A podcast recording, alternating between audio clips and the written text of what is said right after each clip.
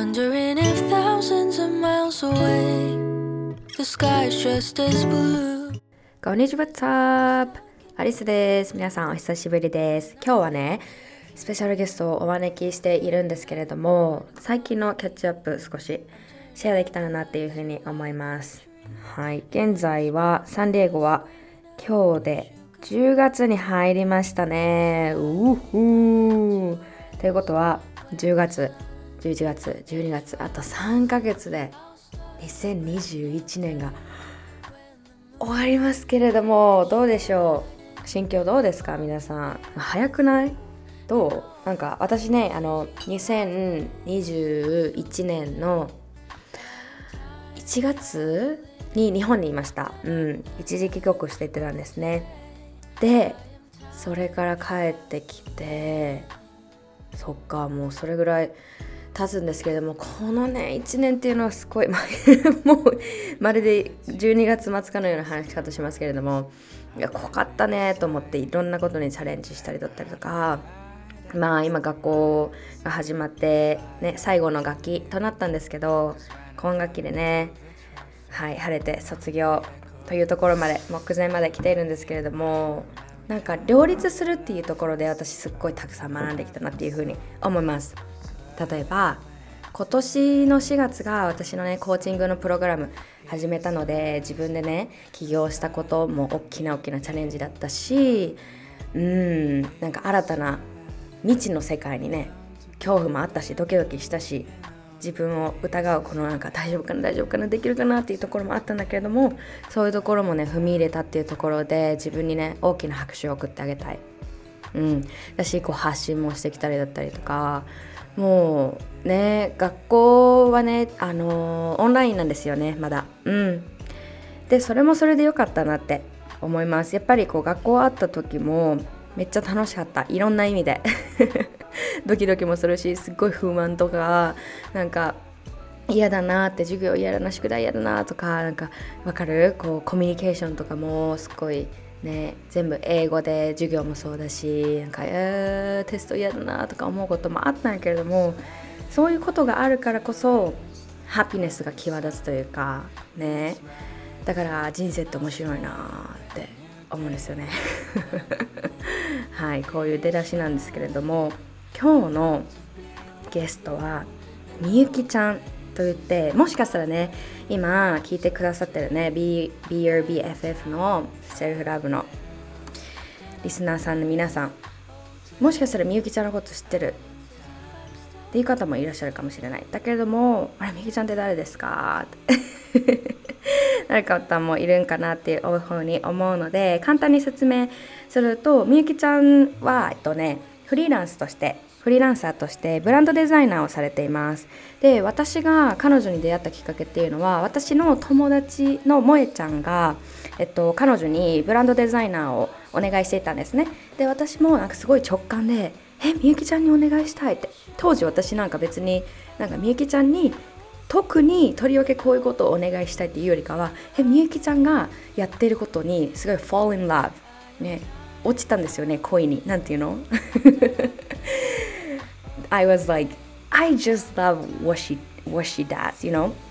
ていう感じで話しました。DM しました「Hey みゆきちゃんアリスです」ダダダダダって言ってメッセージしたんですけどそこから始まって。そしてね、あのー彼女のこうサービス内容のパッケージとか見させてもらった時にこうウェブサイトとかね SNS のテンプレートがあの私にのこうブランドイメージのカスタマイズとしてこう作ってもらえるってところだったんですけどそれ以上に惹かれたことっていうのはやっぱり彼女がもう本当に親身に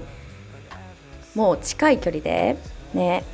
こうただデザインをお手伝いするだけじゃなくてそのねみゆきちゃんにとってのクライアントさんの一人一人のメッセージをすっごい大切にしてくれるんですね。で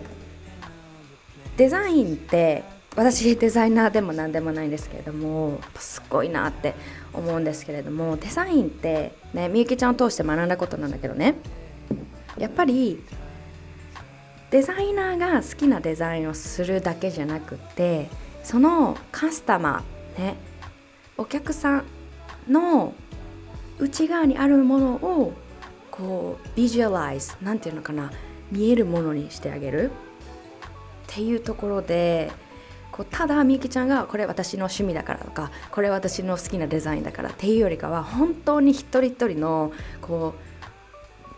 うニーズは何なのかメッセージは何なのかパッションコアは何なのかコアメッセージは何なのかっていうのをすっごいね一緒に向き合ってくれてそれを形にしてくれたんですね。で一緒にねあのー形作って、まあ、みゆきちゃんがね デザイナーなのでコードとかはやってくれたんですけれども私はね I would say we made it together、ね、一緒に作ったウェブサイトすごい気持ちがこもってて私もねただのウェブサイトって言うからもう本当に私このウェブサイト大好きでなんかスペシャルな感じのウェブサイトが出来上がったのであの詳細欄ね 貼ってるのでぜひぜひ覗いてみてください。アリス長谷川としてのこうブランドのねあのイメージがかなり可愛く出来上がっているので、はい、大大満足でございます。はい、でね、今日お話ししたことは、みゆきちゃんにとって、やっぱりまあ私たちね、みゆきちゃんもこうライフスタイルだったりとか、うんと自分軸で生きる自分の好きなことをやって生きるっていう部分に関して YouTube だったりとか Instagram、ポッドキャストでねボスベイビーとして発信されてるんですよね。で彼女なりの生き方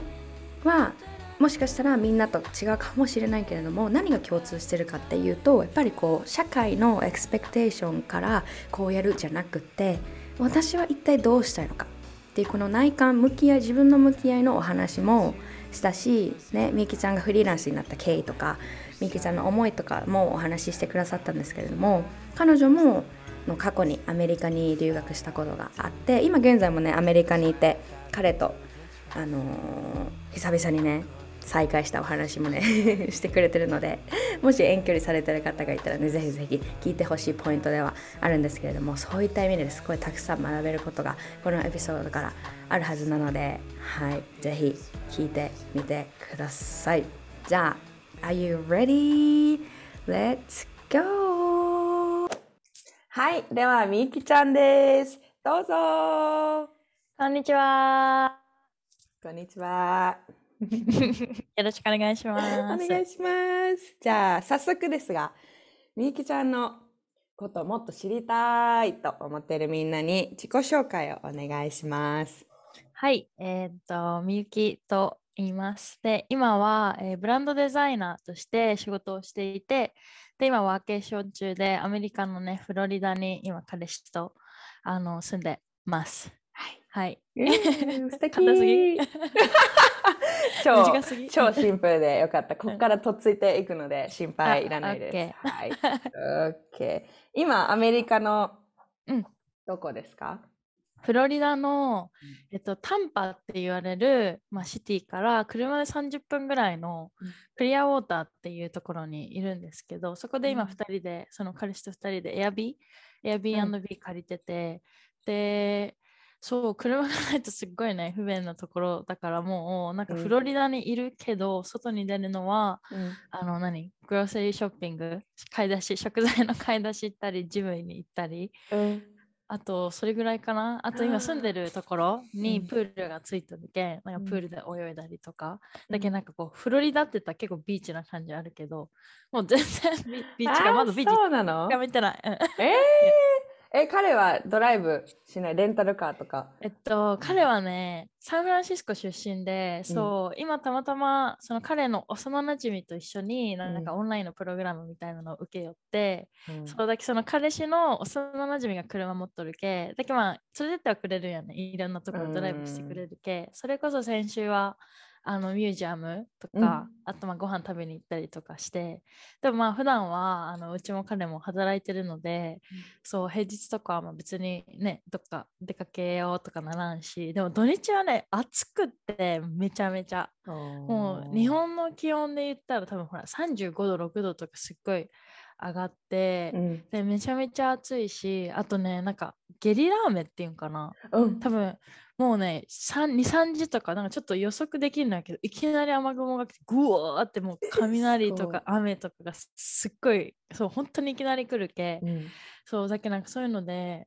なんかあんま外行こうかってならん。ああそうなんや、なんか確かにフロリダの天気ってすごいなんていうのかな、荒いというか予測できへんっていうの聞いたことあるし、そう本当にできん,、なんかもう起きて窓開けてうわ今日めっちゃ綺麗な天気やなと思ってもなんか10分後にめっちゃ雨降りよったえりするけー、そう、うん。え雲が急にバッて現れて雲が急にポッてきて グオーって雨降ってその後も嘘だったかのようにどっか行く。へえなんか全然ねこっちサンデーゴそんなに35度とかいかず多分28とかで収まってるからすごい過ごしやすいよ。いいね。めっちゃ羨ましい、こんな違そううよね同じ南やけどね。ね。うん。そっかそっか。えーでもね久しぶりにうん。会えたということでね最初はい。どうでした、なんかエエピソードある？久々に。遠距離やったと思うんですけど。うん。そう、うん。そもそもまあ1年半ぐらい会ってなくて、うん。でなんかもうそんなに会ってないとさもうこう寂しいとか最初の何遠距離始まって最初の12ヶ月目とかはさうわめっちゃ寂しいみたいな感じ、でなんかすごい悲しかったけどでももう34ヶ月とかも5ヶ月6ヶ月とかもう1年経ったぐらいじゃもう寂しいっていうよりかはなんかちゃんと自分覚えてるかなっていうなんか もう最後らへん1年半目とかも本当アメリカ直前うん。来る直前とかはなんか、あうち彼氏おったんだった みたいななんかそれぐらいレベルまでさ そうなっとって。でなんかもう飛行機に乗って初めてあ今から彼氏に会うんやうちってすごいなんかそこで？う実感が そう飛行機乗ってから実感湧いた。うん。そうそれまではなんかまあうちは毎日テキストはしおらんかったっけ、まあ、ん2日とか3日に1回とか、なんか今何してんの？とかうん。そういうまあ結構ドライな感じだったけ、まあお互い忙しかったっていうのもあるけど。うんそう。でなんか飛行機に乗って初めてうわー今から会えるんかと思ってうん。で、まあ、空港に着いてでこの今ねエアビー住んでるところで待ち合わせみたいな感じでそしたらうちがミスって違う何コンドミニアムについてしまってそう。今のところから歩いて15分ぐらいのところうん。にあの間違えてついてしまってうん。で結局そのうちどこかわからんけどその場所が。うんうんうん。結局炎天下の中彼氏に迎え来てもらって二人で汗だくになって1年半ぶりみたいな。もうロマンチック全然ロマンチックじゃない。そう そっかなんかそれちょっとみゆきちゃんらしいなと、そう、うん、思うわ、ね。でもなんか自分らしいと思った。彼もなんか、まこういうミスやれやれみたいな感じだったんじゃない、なねまたみゆきがなんかしょるばいって思いよったかもしれん。そっかそっかなんかそれも含めてすごいパーソナリティが出てるなって思うけど。うん。なんかみゆきちゃんのそのアメリカ生活っていうのはなんか過去どんな感じやった？こうなんか日本を出た理由だったりとか、うんううん。ん、なんでアメリカ来たとかどんな生活してた、初めては、うん。えっと本当に多分どこまで遡ったらいいのかな？うちのうん初めての海外旅行ってフロリダだったんよそれが。ああそうなんや。すっごい偶然なんやけど。うちが10歳の時かな。お父さんのなんか社員旅行かなんかでうん。そのアメリカに行くっていう1週間ぐらいのアメリカ旅行があるってなって。でうち3人兄弟で上お兄ちゃん下妹がおってでそのお父さんのその社員旅行の1年前にお兄ちゃんが野球で中国に遠征に行っとってじゃあ次海外旅行はみゆきの番ねみたいな感じででそう学校1週間休んでお父さんにとそのお父さんの会社の人たちと一緒にフロリダに来て、でその時にまだ10歳やけ英語も全然喋れんしさまあ初めての海外旅行で初めての長期フライトででなんかフロリダ来たら来たでなんかこうディズニーランドとかももちろん行って、でそこですっごいなんかもううわーアメリカすげーってなったんよなんか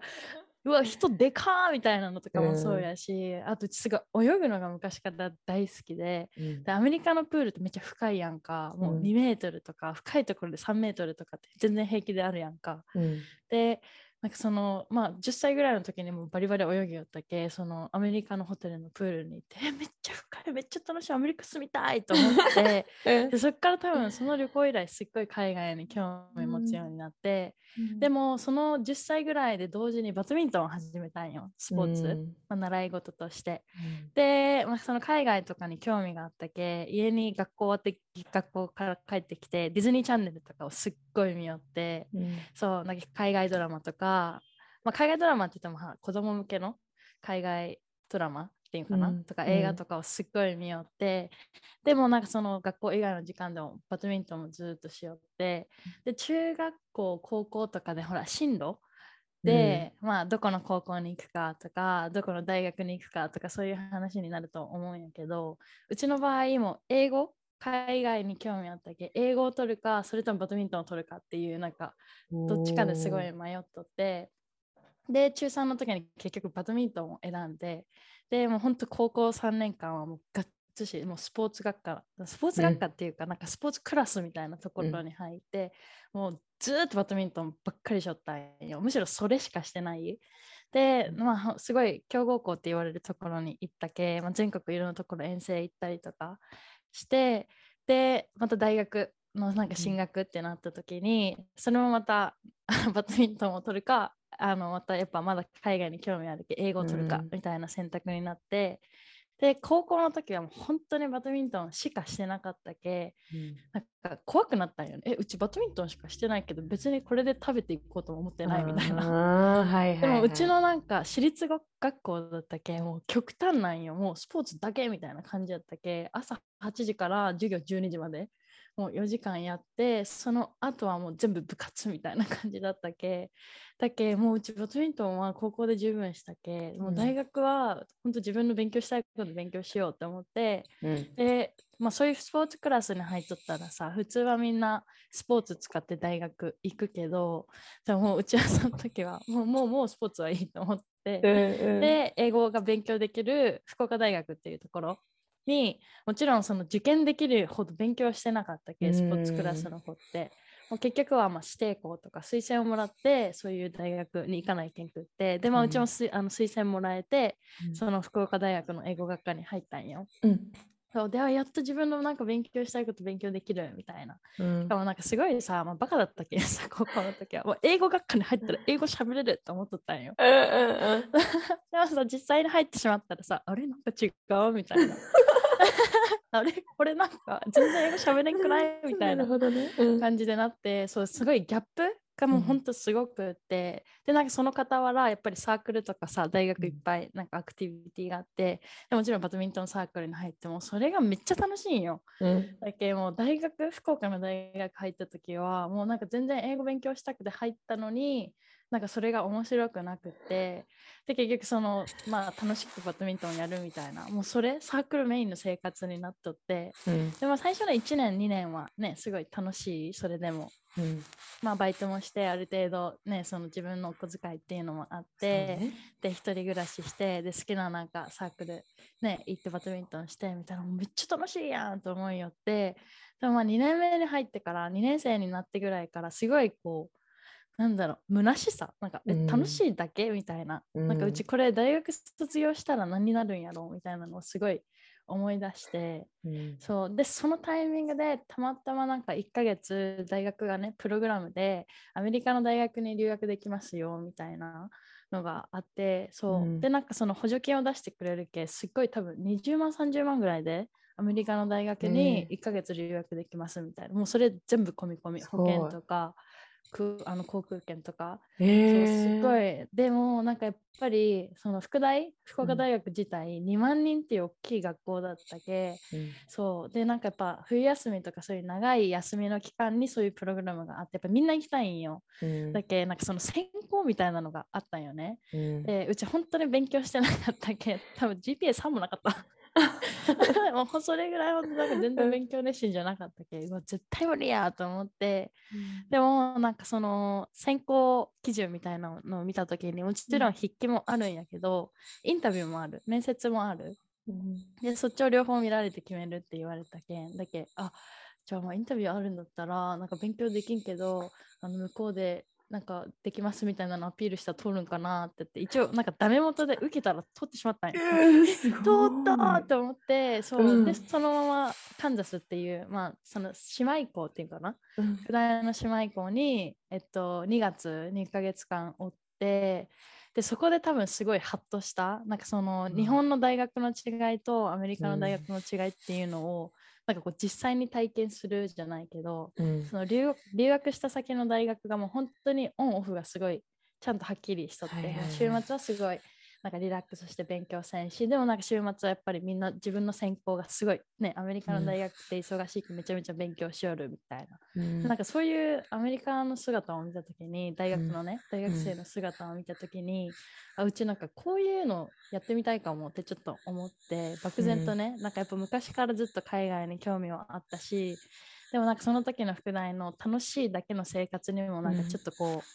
何違和感を覚えとった時期うん。にちょうどそのアメリカの大学に1ヶ月行って多分これだと思ってでなんかそのもう多分アメリカについて1週間ぐらいでうこっち正規留学正規留学したいなと思ってその時はほら1ヶ月だけの交換留学だったけだけあのもうこっちにずっとなんかこう正規の留学生として留学したいなみたいな感じででそれを言いに行ったんよ。なんか国際センターみたいなところに、なんかこう長期でやってるみたいな長期でその留学プログラムやってるって聞いたら、いややってないよねって言われてやってないけどでもトランスファーはできるって言われて、うん。その姉妹校やけでトランスファーってことはその福岡の大学を辞めてアメリカのこっちの大学にトランスファーする、まあ、あの編入するっていうのででその時にもううちあもうやりますって言ってそこですぐ決めて うん。そう。でもなんかうちの親って、まあ、うちの家族全員含めて海外留学とか全然やったことない人がもう、ん。むしろ海外経験ある人って周りに全然おらんかったけ、うん。特にやっぱ福岡もやっぱ田舎やけんさ、そうおらんくって。でうちの、まあ、お母さんはいつもこう何サポーティブな人やけ全然なんか、あまあいいんじゃないみたいな感じでねその電話で言ってくれてでもうん。多分うちのお父さんがすっごいお堅い人でさ、うん。あもうもうね最初その日本帰国してアメリカの1ヶ月留学終わって帰国してお父さんに、ね、向こうの大学になんか編入したいんやけどって言った時になんかお父さん「ええ？みたいな「えダメダメ」みたいな「もうそこダメ」って言われてさ「えー」みたいな。でもなんかそれはなんとなくうち分かっとったけ多分すぐにイエスはもらえんやろうなみたいな分かっとったけ、だけどまあアメリカにその1ヶ月おらいだからめっちゃこう資料とかを集めよったもうこれは数字で説得せなと思って。偉い。でなんかその資料とかいろいろ持って帰ってでなんかまあ留学して何をしたいかっていうのも多分伝わらなイエスもらえんのやろうなと思ってなんか自分でなんとなくこうプレゼン資料みたいなのとか作ってでめっちゃこう完璧にした状態でお父さんのところ、まあ、実家に帰って留学したいですみたいな感じで話したらもう速攻ダメって言われてもうチーンみたいな感じだったそう でもなんかもうその時点でうちも絶対やるもう向こう行くってもう決めとるっけん心では、だけどもうその後1週一週間ぐらい12週間ぐらいもうお父さんにひっつき回ってもうひたすらね行っていい行っていいみたいな感じで。で最終的に多分お父さんももううちの粘りがちよね。もうもうママに引けみたいな感じで。で、まあ、イエスもらえて。でもそっからもう4ヶ月後ぐらいにすぐアメリカに飛んだっけ。もうビザの手続きやるとすっごい忙しくて。そう。でもまあそういうのもなんとなく、まあ、エージェンシーを使わんかったんよねうち。もうそうなんか普通留学期間みたいなのを使ってそういうところが全部ビザの手続きとかしてくれるとは思うんやけどもうそこにかけるお金がもったいないと思いよったけもうその全部初めてのくせに全部一人でやってですっごい大変やったんやけどでもなんとかビザも降りてで向こうの大学にも本当何1ヶ月留学した後の半年後にはまた正規の留学生として向こうの大学に戻ってで、まあ、そこから2年間3年間ぐらいそこにおったっていう感じ。だけどうちのまあ、ちょっと長くなりすぎたんやけどごめんねいやいやいやいや。な。んか最初のアメリカってそんな感じだった、えー、そうなんや。交換留学から始まって、そう。でお父さんを説得する とこおろを 父さん説得。通り抜けて。いやすごい、うん、なんか留学に反対する親って多分多いと思う。うちのお父さんも、なんか何に反対してたかって結局こう突き詰めてったら別に学費が高いとかなんかそういうのじゃなくてなんかえ海外におること自体がすごい心配。その娘が。なんかこう何かあった時に駆けつけれんとか特にアメリカとかってまあ銃社会でもあるけ、多分それが結局はまあすごい心配っていうのからもうずっとノーって言われよって、そうだけどなんかそこが分かった時はなんかこう自分がどういうふうに安全に過ごせるかとか、うん。まあ、その銃についてなんかまあいろいろまた調べて、でもなんかこううちが留学する先ではキャンパス内ではその銃をねも持ってきちゃダメっていうルールもすごい徹底的にされとるし、みたいな感じでそう親がなんでダメかっていうのを結構突き詰めたら説得しやすかったかなって今考えたら思う。そう、よく、よくやった。やっぱりそれだけね、思いがあったんじゃないかなと思ううし、ん。私自身も、うこう、んうん。アメリカの大学行って、英語を学びたいというよりかは、こう、英語で何かを学びたいっていうふうに思うようになって、で、日本の大学は全く興味なかったの。私大学行ってないんやけど、日本で。うんで、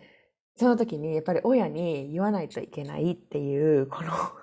壁が目の前に現れたわけ。で、私も同じように、こう、親はね、海外住んだこととか全くないし、もう本当にトラディショナルのね、感じやねんか。うんで、それで、私が、お母さんちょっと話がある、みたいな感じで話した時に、うん。ちょうどテレビがついてて、うん。何のニュースやってたかっていうと、うん。アメリカでの18歩。これはまずいと思って、マジかと思って、まあ、もう話してたから、うん。でそしたら、もうお母さんが、うん。ね、そりゃそうやと思うんですけど、いや、アメリカなんてやめときなさい。危ないからって。いや銃、銃がそこら中にあるやろっていう風になる。でもまあそうよねと思って、やっぱりこうメディアではさ、そういった悪いところだけの切り取られることが多いからさ、やっぱりこう本当に私とかみゆきちゃんみたいに、こうアメリカについてちょっと情報や知識がある状態と全くない親のね、状態と全くね、反応が違うと思うよね。アメリカなんてやめときなさいって。日本の大学でいいやんって、アメリカに行く理由は何？めっちゃ突き止められて。うんうん なるよね。そう、私もかなり時間がかかったんやけれども、うんね、でもこれってよかったよね。ねえそれこそ親世代ってやっぱこう、まあ、アメリカイコール10っていう結びつきがすっごいなんか強い気がして。うん。でうち なんか福岡のさ北九州出身なんやけどまあ北九州ってすごいヤクザが有名な、うんそう地域ででまあ発砲事件とかちょいちょいあるんよ北九って。でなんか もう本当に、まあ、ヤクザとかヤンキーがすごい多くて、うん。で犯罪率とかもすごい高い系だけどその最初にうちのお父さんが「いやなんかアメリカは銃が」って言い出した時にうちも速攻ヤクザの話を聞いて「いやここだって発砲事件あるやん」みたいな「うちの高校の近くでロケットランチャー見つかったやん」みたいな。なんかそういう感じでなんかこう世界中って危ないところ日本も含めてさ危ないところとかなんかあるやんか、もう絶対に関わらん方がいい人たちうん。とか。なんかそのいどこの場所に行ってもそういう危ないところってあるけそこをなんかちゃんとさ、こうまあ、抑えてうん。でそこに行かないとかなん。かそこまでバカじゃないけんさ、っていうのをうち親に言った。なんかその、まあ、日本だと危ないところあるやんみたいな。うん。アメリカだってそういうの絶対あるけどそういうのはさすがにそのホストファミリーとか友達とかに聞いてもう自分の身は自分で守るっていうのはもう絶対徹底的にするけんみたいな感じで。うん。言ったらなんか親もまあまあまあみたいな感じで結局はそううんって言ってくれたけどやっぱ銃の結びつきがすっごい強いなと思った。そうね。ね、なんか私、あ、そう、そこまで心配するって感じの感覚やったから、やっぱりね、みゆけちゃんが言う通り、この親世代っていうのはね、なんかすごい影響があるあるね。っていうふううん。に思った。ねうんうん。なんかそれこそ多分メディアの影響大きいんじゃないかなって思う。なんかうちらとかはさ、ソーシャルメディアとか、まあ、そういう携帯、デジタルネイティブって言われる、まあ、うん。ミレニアル、うん。で、まあ、結構世界のいろんな情報をどんどんどんどんすごいこう簡単に手に入れられてでもうちらの親って日本のニュースとか日本の新聞とか、うん。そういう結構トラディショナルなメディアからしか海外の情報とか海外がどういったものかっていうのをなんか未練権こそすごい、ねなんかこうめ本当メディアに影響されとるなっていうふうには思ったけ、まあ、そこは仕方ないかなってちょっと思った。うん。これしか知らんのやうちの親はっていうふうに思って、そう。そうね、そううね。ん。ね、これを聞いてくれてる方もね、もしかしたら同じような経験したことある、もしかしたらこれからするかもしれないけども、一人じゃないよってことだよね。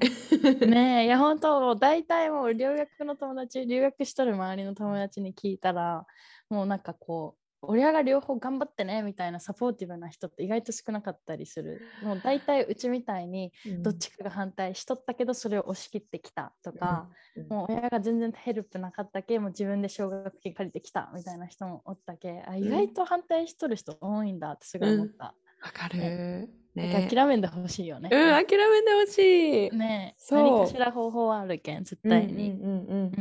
え、で、アメリカ来て何年ぐらいいてた？えっと、編入した時に、うん、あの専攻、うん、日本ではその英語を専攻しとったんやけどアメリカに来てからもう英語を勉強するっていうのにうちはなんかもう嫌ってなっとったけ、うん、うちのマリスちゃんみたいにこう気づきがあった。なんかうちって英語勉強したいんじゃないんだみたいな、英語で何かをね例えばコミュニケーションを取るとか英語をツールとしてなんかこうやりたいんだっていうのに気づけたけ、だけその留学した先編入した先ではなんかこうマスメディアそれこそちょっとグラフィックデザインとかが入ってるクラスと、うん、あとアートヒストリーをメインに、うん、あの美術史かな？をメインに専攻してで、まあ、専攻を変えたっていうのもあってちょっと卒業が1年ぐらい遅れてしまったんやけど、うん、結局アメリカの大学に3年ぐらいおって、で、まあ、卒業してからニューヨークの方にあの拠点移してでそこでデザインの仕事とかをしよったっていう感じ。へえ、そうなんや。え、ニューヨークはどれぐらい行ってた？ねニューヨークは2018年かな、うん、いいよね、2018年の夏から、うん、夏に引っ越して、で、そっから結構ね、妹が結婚したりとか、お兄ちゃん結婚したりとかして、うん、なんかその時期いろいろあってさ、めっちゃ日本に帰って戻ってきてみたいなことをしよったんやけど、うん、結局多分2019年の夏までおったかな。そうなんや。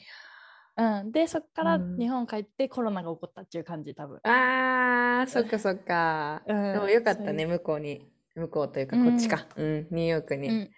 ね、安全にいることができてよかったんやけどなんかこう、アメリカ生活を通してなんか学んだことって何やと思う？なんかこれ来てよかったなって。うん、えー、めっちゃある、めちゃめちゃある。なんかこう本当にすごいこうキラ留学ってすごいキラキラな感じやんか。こう人生変わるとか、うん、なんかそういう感じに言いたくはないんやけど、うん、でも確かに留学来たことによって自分の物事の考え方とかそのなんかもう全部が変わった。基準が変わったっていう感じ、うん、あのそれこそ最初来た時はもう本当になあなあな感じで来た。とりあえず留学来たいみたいな感じですごいね、別に目的がしっかり持っとるわけでもなくそういう感じで来たけなんかこう来た先で何を勉強するっていうのも全然決まってなかったし周りの留学しとう子とかなんか周りの友達とかは私アメリカの大学出てあの起業するとかアメリカの大学に出て日本に戻って日本のスポーツ業界を変えるとかなんかすっごい目標を持った子たちが周りにおったせいですごいなんか「えうち何しに来たんだっけ?」みたいな感じでそう悩む時期とかもあってでなんかそれにプラスしてアメリカのすっごい田舎のところに留学しとったっけ？アジア人こそそもそもそんなにおらん。でもういつもクラスの中でうちだけアジア人うちだけ留学生みたいなシチュエーションがすごい多くって。そういう中でなんかえ日本ではどう？とか日本人ってどう思うの？とかすごい日本人であることとか日本のことについてすっごい聞かれてでなんか答えれんことがめっちゃ多くってうち、うん、え分からんみたいな。それでなんかえうち日本人よね？みたいな。でもなんか日本人なんかこうアニメとかを見て育ってないけんさうちはもうずっとディズニーチャンネルばっかり見て、でうちの親もすごい洋楽が好きだったけど洋楽ばっかり聞いてみたいな、うん、その日本の文化っていうのをまずそもそもそんなに知らんかったけなんかうち日本人やけどなんか日本人じゃない感じもするけどえもううちって何？ってなって。そうでもそっからなんかこう外に答えを求めようとしよった。なんかえうちってどう思う？みたいな。うちって何者、みたいなのを、自分以外の人に聞いたりとかしよってそもそもそれって答え出るわけない。でそっからなんかやっとこう自分と向き合うみたいな。ねなんかそういう時間を持ち始めてでなんか自分って何者なんだろうとか何がしたいんだろうとか卒業してこの後どうなるんだろうとかなんかそういうのをこう考える習慣がついてからはなんかもうものすごく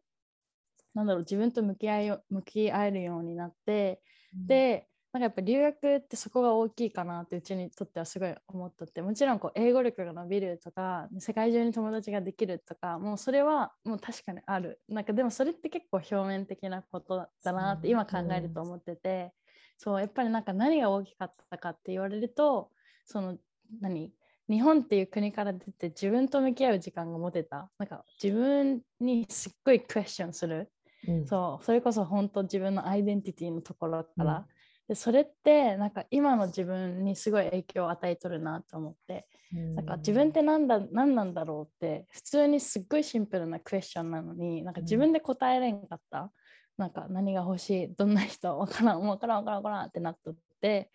ででもやっぱり時間かけてねなんかこう自分の過去のこととかこれからやりたいこと興味のあることとかをなんか探ってった時にあなんとなく自分ってこういうの興味あるんだこういうの好きなんだみたいなのが分かり始めてそれがすごいなんか自分のこれ好きこれ好きじゃないじゃあこれ選ぶとかそういう選択基準につながってる感じがして、うん、そうだけどなんかそれもなんかまあ一つの留学来たメリットっていうかなんか良かったと思って、うん、そう。まあ、あとそれ以外のもめっちゃあるんやけど留学の来てよかったことっていうのは、でもうち的に多分一番大きいのはそこ。なんかこう自分と向き合える時間が持てたっていうのはすごい良かったかなと思う。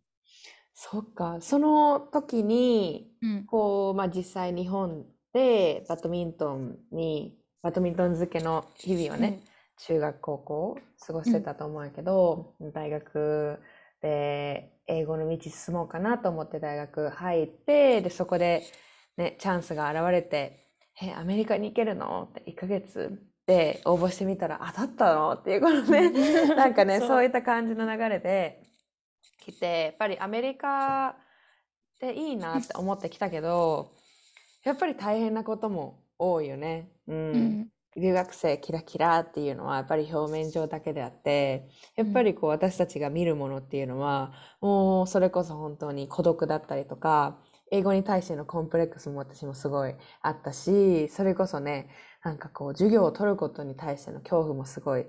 あった。なんか周りはもうローカルのね生徒だけで私外国人みたいなもうすごいそこもドキドキしたし たくさんねみゆきちゃんも乗り越えてきたと思うけどなんかそれってこう今言ってくれた留学で得たこととしてこう内観する時間が増えたっていうところで今ねこうデザイナーとしてお仕事してると思うけども、うん、そこにつながったきっかけにもなった？その内観するっていう自分と向き合ってところ、うん、なんかそんなエピソードある、うん、なんかそれこそ卒業するまではとりあえずもう課題とかなんかペーパーとかもう学校にすごい忙しい生活を送っとってでうち特にヒストリー系のメジャーだったっけアートヒストリーすごいもうリーディングがもうとてつもなく多くってでなんか本当はちょっとこう自分のために時間を作ってで卒業後のこと考えようとかそういう時間欲しいんやけどもうね学校ある間すごいそれが難しくってでだけんってって休み期間ブレイク中なんかサマーサマーブレイクとかなんかウィンターブレイクとか、なんかそういうのも日本に帰ってで家族と会ってみたいなこうなかなか自分の卒業後について考えるみたいなのが本当卒業直前でしかなかったんよね。うん、もうその卒業直前に「あやばあと2ヶ月で卒業ようちどうしようこの後どうしよう」みたいな感じで、うん。うん、そう。でなってその時にまた改めてあのなんかあ自分何したいんかなっていうふうに考えてでその時点であ自分ってアートに興味あるんだっていうのはすごいこうはっきりしとった。そうでなんかアートが好きっていうのが、まあ、興味があるっていうのが分かってからは本当学校のミュージアムとかあとその留学しとった地域のなんか何ローカルのライブラリーみたいなところにちっちゃいアートギャラリーがあって、うん、でそこになんかインターンあの何インターンしたいですみたいな感じでメール送ってインターンしたりとか。でなんかそういうふうになんか自分が興味あるって分かったらそのあ自分ってあと興味あるんだっていうのが分かったら何かしらそれに関わる何かをしようっていうふうには決めとったけん、うん、だけそういう卒業後とか学校中もなんかそういうアートに関わる何かがしたいっていうふうに思っていろいろやりよったんやけどそのまあインターンとかあと学校のミュージアムで働きよった時にすごいアート興味ある。でなんかミュージアムとかで働きたいって思いよったけど実際にやってみたらあれ違うってなって、そう。でなんかそれってすごいうちの中でショックっていうか、うん、なんか自分で自分のこと分かっとるつもりだったっていうかなんかあうちってアート興味あるんだ。じゃあもうミュージアムで働こう。そしたらもう絶対楽しいはずみたいな感じでインターン始めたらあれなんか違う？ってなって。そう。でなんかすごい期待値が高かった分もう自分はこのミュージアムの仕事がもう一番だみたいな。始める前にすごい期待値が高かった分、うん、なんか違うってなった時にすっごいそれがショックで、うん、でもう卒業後どうしようってなった時もなんか結構考えるのが億劫だったっていうか、うん、そう。なんかそれもなんやろ。なんか自分と向き合うってすごいキラキラした感じで捉えられがちやけどでもなんか実際のところ考えるのが億劫な時もあるっていうか、うん、それこそうちも卒業間近になって結構もうそこの生活に居心地が良くなっとってそうなんかもう今のこの学校もずっと学生でおりたいなみたいな時もあったし、うん、でもまあ勉強ももうしたくないみたいな感じも思いよったしでもなんか卒業後にそこに残るっていう選択肢はなかったんよ。もう田舎すぎて仕事がないけ、うん、だけどもう絶対アメリカの外には出る。あのカンザスの外には出るっていうのを決めとったんやけどどこに行く？何をする？っていうのがもう考えるのが何広すぎて選択の余地が、うん、もうそれですごい考えるのが嫌になっとった時期とかもあって、うん、そう。でそのタイミングでなんかこう冬休みに日本に帰国してでたまたま友達とその、まあ、福岡の大学行きよった時の仲良かった友達と遊んだ時にその子男の子なんやけど、うん、俺なんか来年ニューヨーク行くとか言い出してそでその子は仕事の関係でなんかちょっとニューヨークに住むみたいなのが決まっとって、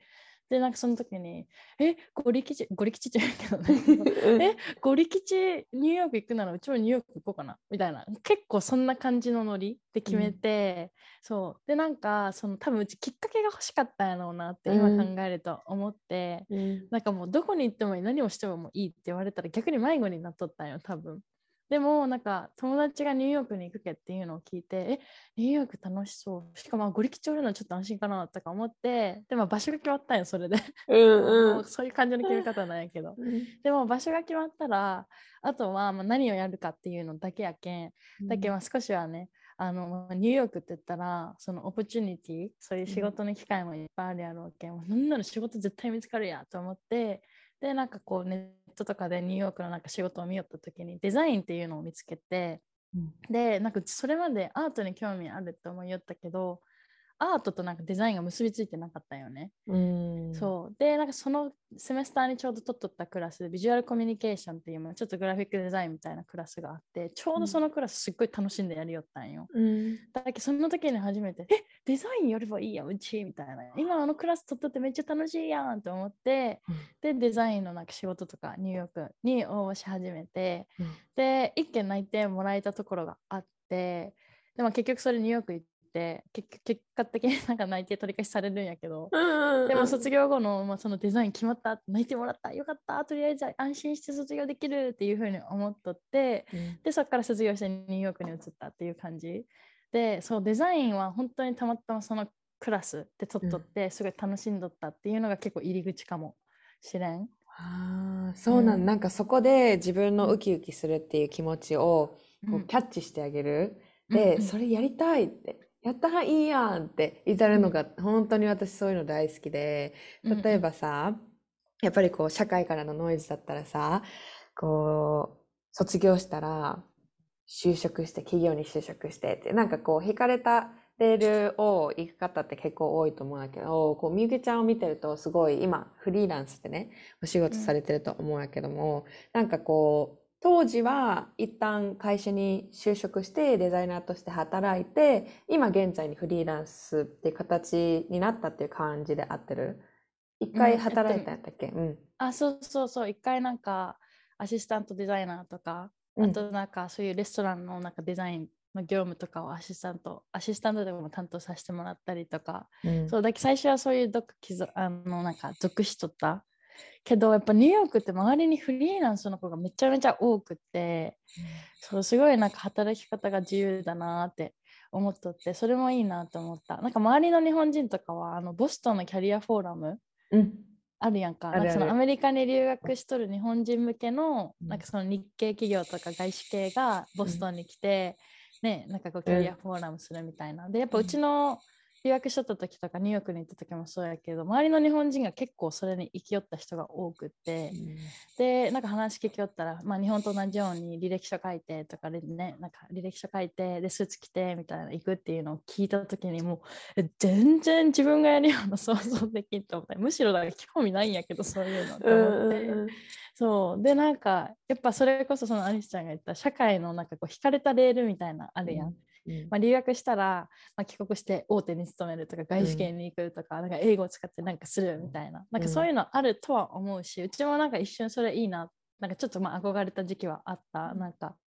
その外資っていう響きだけでなんかちょっと自分かっこいいみたいな。うん。でも実際にその外資ってどういう会社があるとかそういう会社に入って何をするっていうのを詳しく見てた時にもう全然興味なって思って。でそこからはなんかもうボストンキャリアフォーラム、まあ、一回一回見たことないんやけど、うん。もう行く気失せたっていうか。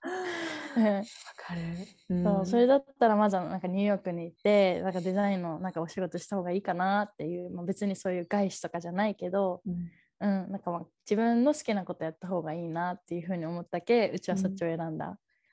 そうなんだ。私も同じで、もう当時ボストン、ね今サンディエゴいるけど、ボストン行ってた時期があって、そうやね。うんそうなの、そうなの。で、ちょうどもうめっちゃ近くに住んどったよね、ボストン。フォー。フォーミュラやったっけ？フォー、フォーラム、うんフォーラム？うん。うんで、すごい、もう徒歩で行けるところに住んどって、ええそしてちょっと興味本位でうん。見に行ったんよね、会場。そしたらもう、え、ここ日本かっていうぐらいの、もうみんなスーツ着て、リクルートスーツ着て、日本人のね、方々が、こう、外で立って、なんかこう、うろうろしてる姿を見て、うん。えって。まだ私その時語学学校行ってたから、やっぱりうん。そのフォーミュラ、フォーラム？フォーラム。フォーラム？出る条件として、確かなんかこう大学に正規留学して、なんかこう何年過ごしていないといけないみたいな確か条件があったよね。そう。うんだから、その時は、あ、これ私は条件まだ当てはまないけど、えーもしかして今後ね、あのー大学行って、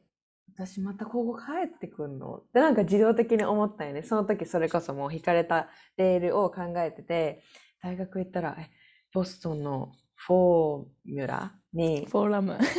Oh my gosh! フォーラってあるよね。なんか公式公式やね。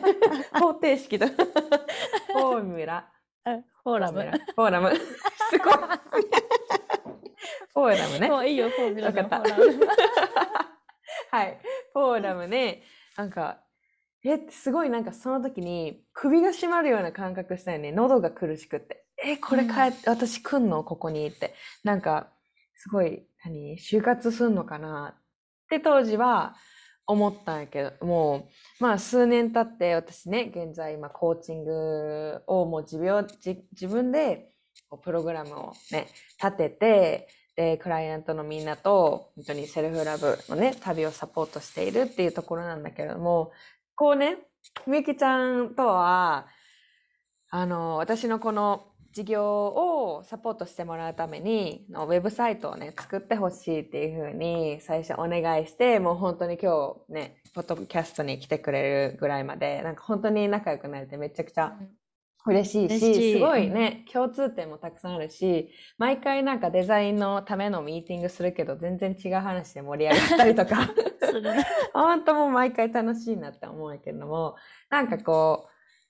う、ボスベイビーとして、ね、ボスベイビーってもう自分でね、なんかこう、うん自分の道を進んでいって、もう、she knows what she wants. ね。うんこれが私の欲しいものなんだ。で、周りのノイズをもう、こう、払って、私は、this is who I am っ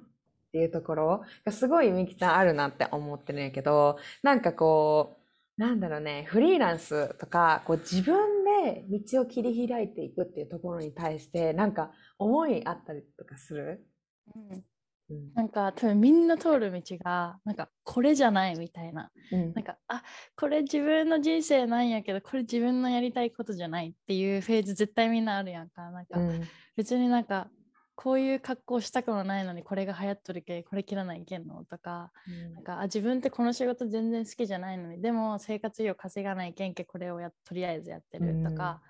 多分みんなそれはあると思うしうちもそれすっごいあった、うん。それこそその高校の時バドミントンしよる時にもう本当にバドミントン漬けの生活もう24時間寮に住んででも学校と体育館の行き帰りだけみたいな感じでそういう生活を送ってた時になんかもうバドミントン以外のなんかができんっていう環境でなんかもう携帯とかも夜の7時から10時までしか使えんけそういう情報にアクセスすることもできだけどもこの自分のこの高校を卒業して自由になった時のもう妄想をずっと頭の中でしよって。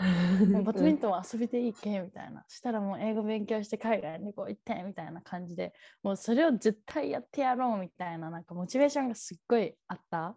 でなんかそれってまあうちはたまたま高校生の時のその縛られた生活の中でもうその今の生活がもう早く終わってほしいみたいななんかそういうなんやろうね。でその次のステップに行った時のそのモチベーション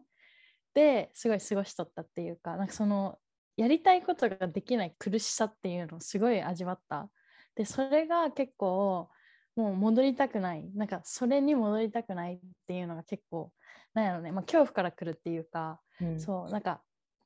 今やっとるそのフリーランスのデザインも本当にもうめっちゃ心から好きでで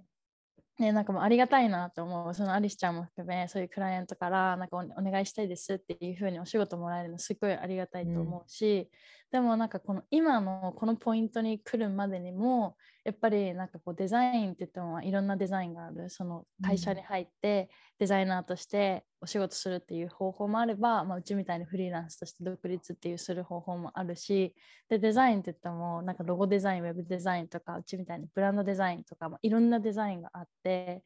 でなんかやっぱりこう毎回どのフェーズうちが高校卒業してもそうやし大学におる時その副大で英語勉強したいと思って入ったけどいやなんか違うみたいなの。もそうやし、アメリカ来たら来たでなんかえうち日本人いやじゃないええみたいな、うん、なんかその苦しさっていうのうち結構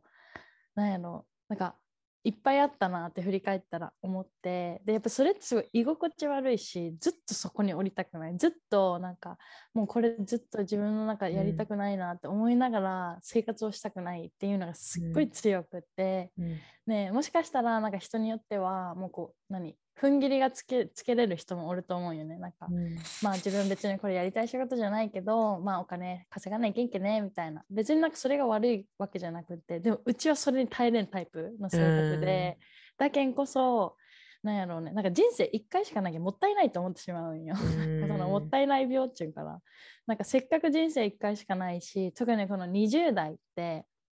もう一生に1回やんか。もう本当この20代って今しかない。でうち20代はなんかもう自分のやりたいとこやりたいことやってで行きたいところに行ってなんかこう自分のスキルをつけるなんかこう時代みたいな のを勝手にこう思い描いとって、うん、だけんこそなんかもう時間無駄にできんっていうのがすごい強い。そう、うん、でなんかそれもあって、まあ、そういう恐怖から来るいやなんかもしかしたらよくないかもしれないうん、うん、でもなんかそれが結構自分をプッシュさせとる気がして、うんうんうん、そう自分のやりたいことやる。じゃないとあのまた生活に戻るよみたいな、やりたくないことやってなんか朝早起きして夕方朝9時から5時まで働いてみたいなそういう縛られた生活に戻ってしまうよみたいな感じで、うん、なんかまあちょっとこう自分に言い聞かせるじゃないけど、うん、そう。でなんかそういう感じできてでまあ、もちろんその恐怖だけじゃない。もちろんこうやりたいことをやったらすごい、ね、自分もハッピーになれるしやっぱりこういい循環が生まれるっていうのは分かるけど最初スタートした時はもうあの生活に戻りたくないっていうのはすっごい強かった。それがなんかうちはすごいめっちゃプッシュしてくれたかなと思う。あうん、そっかそっか。なんか恐怖ベースって言ったけれどもでもその恐怖をこうなんていうのかな無視しないアボイドしないでちゃんと向き合ったから、それが結果こう自分が本当に楽しめる仕事に出会って本当にね自分がこれだと思ったライフスタイルに、うん、巡り会えたというかこう自分でクリエイトしたっていうところはすごい、すごいいいことだと思うし、うん、I, I know that you're gonna go further more、ね、これからどんどん、もっともっといろんな、うん、チャンスを掴んで、こう活躍していくんだろうなっていうふうに私も思うし、うん、You are my inspiration. Oh my god, so sweet. Thank you. え嬉しい。素敵。なんかもう本当に私、なんかなんて言ったらいいかな、縛られない生き方っていうのがすごいキーワードだなって、うん、思うよね。で、こう私こそそのセルフラブを通して自分がこう人生の主役になっていいんだっていうところを気づき始めて、それがね、行動に出始めて、なんか私は、あの、大学のね、アメリカ大学卒業したら、キャビンアテンダントになりたいと思ってたよね。ううん、それこそもうやっぱり就職っていう頭がずっとあったから、うん。なんかこう卒業したら自動的にじゃあ何何に就職しよう何になろうって考えた時に、まあ、ずっとキャビンアテンダントはあの、ね、憧れの職業というかすごい飛行機好きだし海外え飛ぶのも好きだったから、そういった意味ではすごいエキサイメント、ね、ワクワクドキドキする感覚を覚えたから、これが私やりたいことだって思ってたんやけども、だんだんね、こう自分のセルフラブジャーニーとか、こうアメリカでの生活だったり、自分のね、ビジネスをやっているうちに、うん。あれなんか、もう興味なくなったってもなったのね。うんそうそうう。そう。うんうんうん。で、今現在やっているお仕事もそうだし、今後ももう本当に自分の可能性信じられるようになったから、もう自分を信じるってこの自信がね、あの出てきたから、もうなんか何でもできるぞって思うようになったよね。うん。うんうんなんかすごい毎日ワクワクして夢に向かって、あ、今日はこれ、これしようとか、うんねあ、明日1年後どうなってるかな、うん3年後、うーって楽しくなるんやけども、同時にね、私結構不安って出てくるよね。なんか、うんできるかなっていうのが出てくるのよね。で、今日ちょっとみゆきちゃんに聞きたいのが、なんかこう、将来、こう何々やりたいとか、こう目標に向かってやっている方たちに対して、やっぱりこう不安がつきまとうっていうのは、やっぱり人間の、人間の自然現象っていうふうに私は思うんやけれども、そういう時になんか助けられるマインドセットとか、なんかこううん。自分を保つために自分に言い聞かせてる言葉だったりとかあったりする？うん、えめっちゃある。なんかすごい本当ここフリーランスになってから思ったのはそれこそのアリスちゃんみたいにもう毎日がめっちゃ楽しいみたいな、うん。なんかもう今日自分のもちろんその仕事クライアントワークデザインはするんやけどでもどういうふうに仕事をしてもいい？なんかそれ以外になんか副業も全然自由にできるけ何を作っても、え、もう何しようめっちゃ楽しいやんってなる一方で、なんか、え、来月ちゃんとクライアントをなんか案件取れるかなとか、そういうすごい不安がめちゃめちゃあった。うん。でも、なんかそういう時に、なんかその不安ってどこから来るんかなっていうのを考えた時に、大体は、なんかその先が見えない不安っていうのがすごい大きい。特にフリーランスって、ね、その安定してないっていうふうに言われがち。ね、その安定したお給料は入ってこないからとかそういう案件が取れない取れるとか。でもなんかそういうのもよくよく考えてみたら自分がクエスチョンしてなかっただけで安定させようと思えば全然できる。フリーランスって、でもなんかそれって周りのその社会のノイズやんか。なんかそのフリーランスは安定してないけみたいなそういうのをずっと聞いてきよったけん勝手に自分がフリーランスって不安定みたいなの風に思っとったけど、で、もなんか get resourceful っていうかそのリソース？うん。で今本当うちら恵まれた時代に生きとるなと思ってインターネットとかインスタとか、もうそのインフォメーションにアクセスできるってめちゃめちゃ強い武器。で、うん。このリソースフォーっていうのがそのリソース自分が使える情報とか使えるリソースっていうのをもう最大限に生かすっていうのはめちゃめちゃ大きい武器だなと思っとって、でなんかこうやっぱり自分が何かをしたいとか何かを始めたいとかそれこそなんかこう不安があるって思った時はもううちとことんまず調べるそのリソースうん。をめっちゃ調べまくって、それはなんかゴールがあるんだったらじゃあこのゴールを達成するためには何が必要ででなんかこう何をしないといけないのかっていうのをとりあえずめっちゃクリアにする。でそういうのをこう、まあね、プランナーなり何かこうオーガナイズしていくプランニングを立ててみたいな。そしたら自分がこれを達成するためにこれをしないといけないっていうのが分かるけ。めちゃめちゃ現実的になる。プラス、まあ、モチベーションも湧くしあとなんかもうそれにフォーカスすればいいって自分に言い聞かせられる。やっぱり、りなんかその不安って絶対どっかね何かしらつきまとうのはもう仕方ないことやけんこそなんかこう不安が来た時に自分はこれにフォーカスするっていうものがあればすごいなんか助かったかなと思っとって、うんそうだけどうちはそのもうリソースを最大限に使う。なんか結構インスタとかで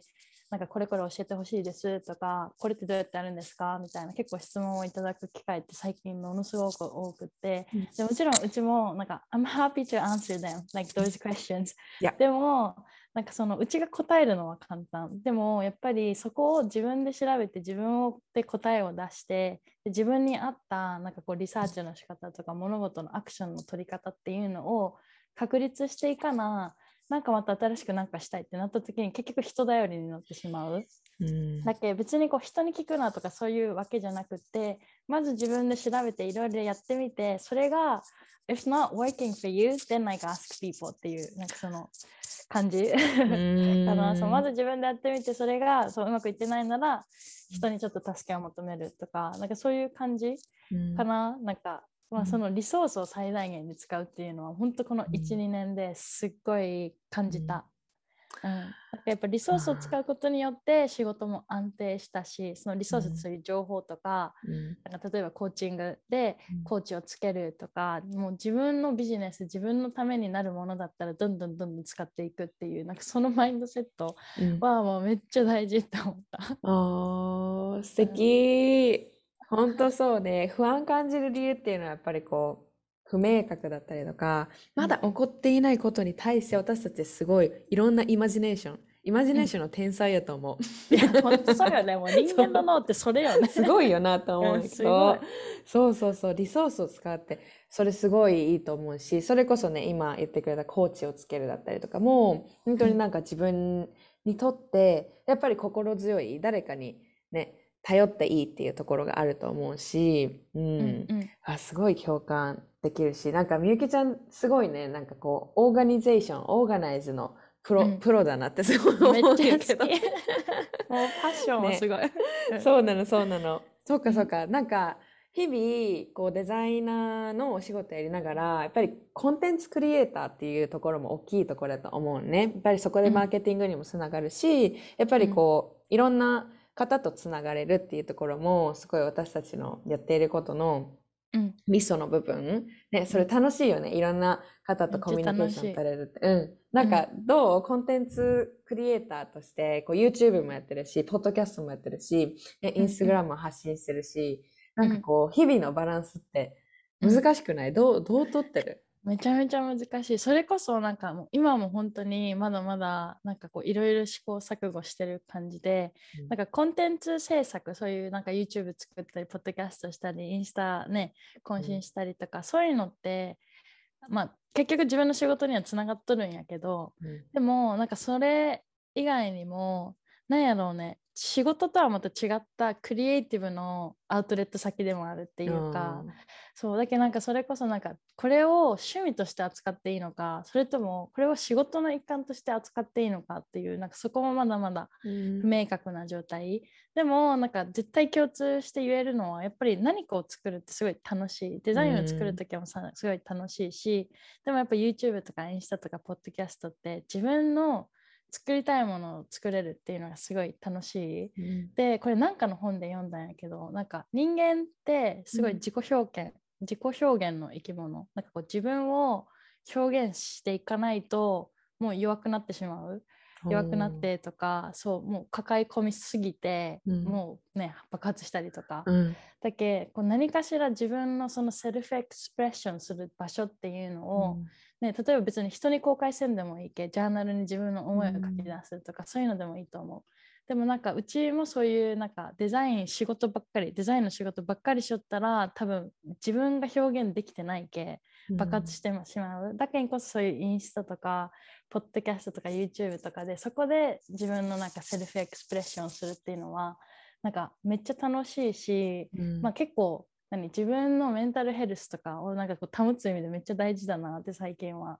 思う。うん、うん、でもなんかこう作りながらあ今自分めっちゃメンタルヘルスいいことしよるとかそういうことは思わない。どっちかってあ楽しいなこうしようかなああしようかなみたいな、ね、感じやけど、でもなんか今コンテンツクリエーションについて思ったのは、うん、なんか結果的にそれが自分をすごいなんかいいムードにしてくれる。うん、うん、すごいなんかあ必要なことかなとは思う。うーん、素敵やわ。このセルフエクスプレッション、この自己表現っていうのって、なんかうん。私たちそこまで意識してないんじゃないかなって思うし、人間ってこう自己表現の生き物だって言われてるけど、でも私がまあ日本を見た時に日本の社会、日本の文化っていうのは控えめにいなさいとか、あんまり自分出しすぎたらいけないよとかね、みんな周りに染まりなさいっていうところがあるから、でもなんかこう、今のこの時代って本当に誰もが発信できる時代だし、ね、さっき言ったみたいに、こう発信しなくてもジャーナルで自分の自己表現を、ね、文字を通して絵を通してだったりとか、うん、そういうのを通して自分を知るっていうのすごく、うん。ね、これからもね、大切になってくるコンセプトなんじゃないかなって、うん、すごい聞いてて思ったし、なんか最後に、ぜひぜひ聞いてくれてるみんなにね、なんかセルフラブ的メッセージをね、うー残していってほしいなって思うけど、うんなんかこう 自分を好きになる、こう自分のね、味方になってあげる、うんみんなセルフラブジャーニーの途中のね、みんなに対して、なんかこう、みゆきちゃんが伝えたいこと、何でもいいです。みゆきちゃんなりのメッセージがあったら、うん、お願いしたいです。はい。めっちゃ難しいな。うん。でもなんかこう自分の持ち言葉を持つっていうのはすっごいおすすめ。でやっぱり人間ってなんかまあバランスが必要かなと思う。いつもいいことばっかりで人生に起こんないしもちろん悪いことも起こるし、なんか両方あるからこそまあそれが人生っていうかなんかこう悲しいことがなかったら多分うちらだってハッピーを感じると思うし。そうね。うん、だけんこそなんかその両方あるのが当たり前っていうそのいいも good のも bad もあるっていうのを、なんかちょっと頭に残しつつでもその bad が起こったけとかその bad が起こるのをすごいこう怖がってなんかチャレンジしないっていうのはそれって全然前に進まないからずっと何その自分のポテンシャルを妨げとるっていうかだそれはせずになんかその bad が起こった時とか起こりそうだなと思った時はあえてその good の方に目を向けるっていう風になんかこうマインドセットを持つっていうのは結果的になんかこう自分をなんかこういい方向に導きつつもなんか自分のやりたいことをやってるっていう風にうん。な意味ですごいセルフラブだなと思っとってもううちっうん。てすごいもう何ゴールディガーのタイプやけうん。もうなんかやりたいことがあるって友達が言ったら、え、もうやりよみたいな。でも全力で背中プッシュするみたいなタイプやって。そう、だけどなんかこう、ま、まあ、何か迷うとか、こうなんかチャレンジするのが怖いとか、なんかそれを怖いけんって言ってやめるんじゃなくって、そういう時になんかこう自分の持ち言葉、例えばうちだったら、I focus on good things っていうなんか持ち言葉、もういいことにフォーカスするっていう、なんかそういう自分に言い聞かせるキーワードとか言葉っていうのがあって、なんかそういうのを自分に言い聞かせながら、もうあえていい方に目を向ける。もちろんその悪い方を完全に無視するっていうのも良くないけど、でもその選択できる余地があるなら、ね、わざわざなんかあー不安だな自分って思わなくてもいいなんか不安だったらじゃあなんか今から絵描こうかなとか料理しようかなとかそういうなんかこういいことにフォーカスしてあげられたら、まあ、自分にとってもいいんじゃないかなって思います。はい。はい、う なんかまとまりだけど。まとまってるよ。そう本ね。その持ち言葉ってやっぱり自分の中で一個でもね、持ってると、うんすごいなんかこう、どうしよう。これでいいのかなって思ってた時に、ふって、あ、I focus on good things、ね。うんいいことをフォーカスしたらいいんだよっていうのを思い出させてあげるっていうのはやっぱりこうね、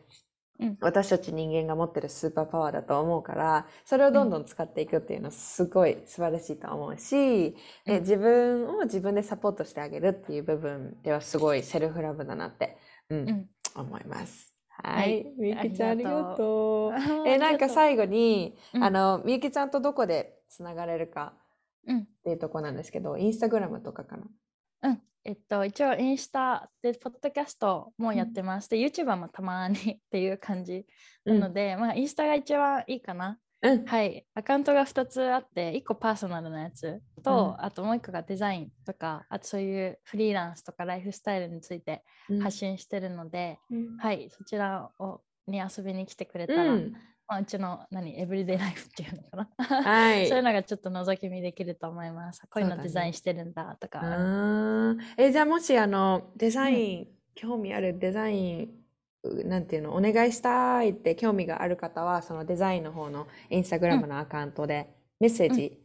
したらええっいいのかな？うん。と、今年2021年の今年の枠がもう本当ありがたいことに埋まってしまったのあでーそう。なんだ。でまあ来年をまた受付を、まああとに来月か再来月ぐらいにそのうん。2022年分のなんかまあプロジェクトの受付開始しようかなと思ってるのでそういうまあブランディングデザインのうん。なんかこう興味がある人はちょっとフォローをしてくれたら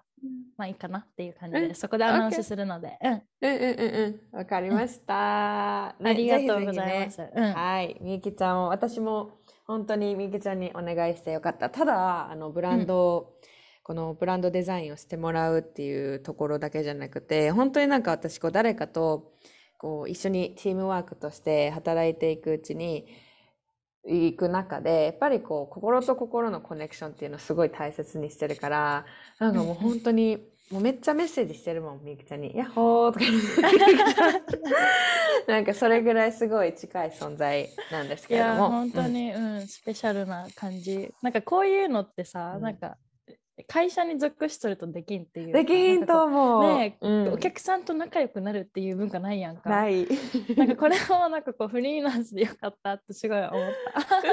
そうやね。ルールとかないもんね、うんううんん、特にね。ねえ。いや本当よかったです。アリスちゃんとつながれて。あーありがとう。ねまだちょっとプロジェクトもうちょっと続くんですけどよろしくお願いしよろしますくお願いします。はーい。じゃあ今日のゲストはみゆきちゃんでした。ありがとうございます。ありがとうございましたはーい。バイバイ はい最後は笑いの部分をねあえてカットしなかったんですけどあのねみゆきちゃんの「バー」の言い方がすごいツボで私大好きで彼女のねポッドキャストとかも聞いてくれたら分かると思うんですけど彼女は絶対エンディングね「バーイ」っていうのね。それが可愛くて可愛くて仕方なくて今回私も 言ってその後笑いが起きるっていうところだったんですけれども今回のエピソードどうでしたでしょうか、はい、ぜひぜひねあのコメントとかこう感想とかあったらみゆきちゃんに DM ぜひぜひしてください。もしくはねあのストーリーにタグつけてお知らせしてくれるとすごい嬉しいです。はい。久々のエピソードになったんですけれども、えー今日のエピソードもね素敵なゲストのみゆきちゃんをお迎えして、えー今回のエピソードもスペシャルなものになったんじゃないかなっていうふうに思います。10月はねなんと、えー続々とゲストを登場する予定です。はい。もう全員ゲストスペシャルなんですけれども。こう今回ね今月ゲストとしてねお招きする方々はちょっといつもとは味が違うかもしれませんので。はい。Stay tuned っていうのかな？Stay toned Stay tuned かな？えっと日本語でどういう意味かっていうとえっ、と何 ?Check it out 覚えててね？みたいな感じ？わからん。はい。この私もねあのどんどんどんどんポッドキャストあの